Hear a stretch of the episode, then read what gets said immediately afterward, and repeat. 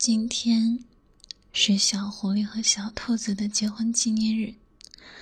小狐狸睁开眼，发现小兔子还在呼呼大睡，不安分的小短腿露在外面。小狐狸给小兔子盖好被子，然后悄悄的去了厨房。他今天要做一一桌子小兔子喜欢吃的食物，然后给他一个惊喜。小狐狸不停的在厨房忙着，一道道的美食摆在桌子上。忙碌了一个小时，小狐狸终于忙完了。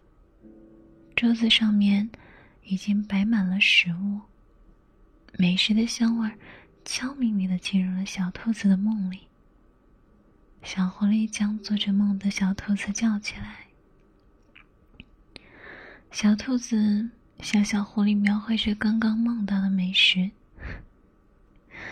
然后小狐狸笑着对小兔子说：“好了，别傻笑了，赶紧去洗漱，然后来吃饭。”嗯洗漱完的小兔子看着桌上的美食，问了一句：“哇，这些都是你做的吗？”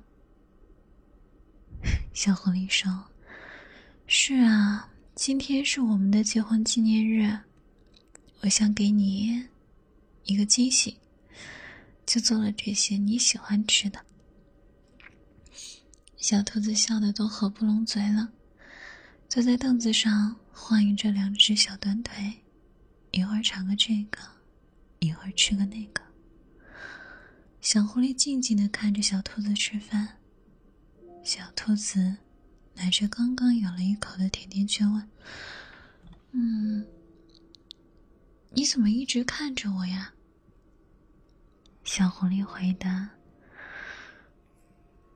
因为我爱你啊。”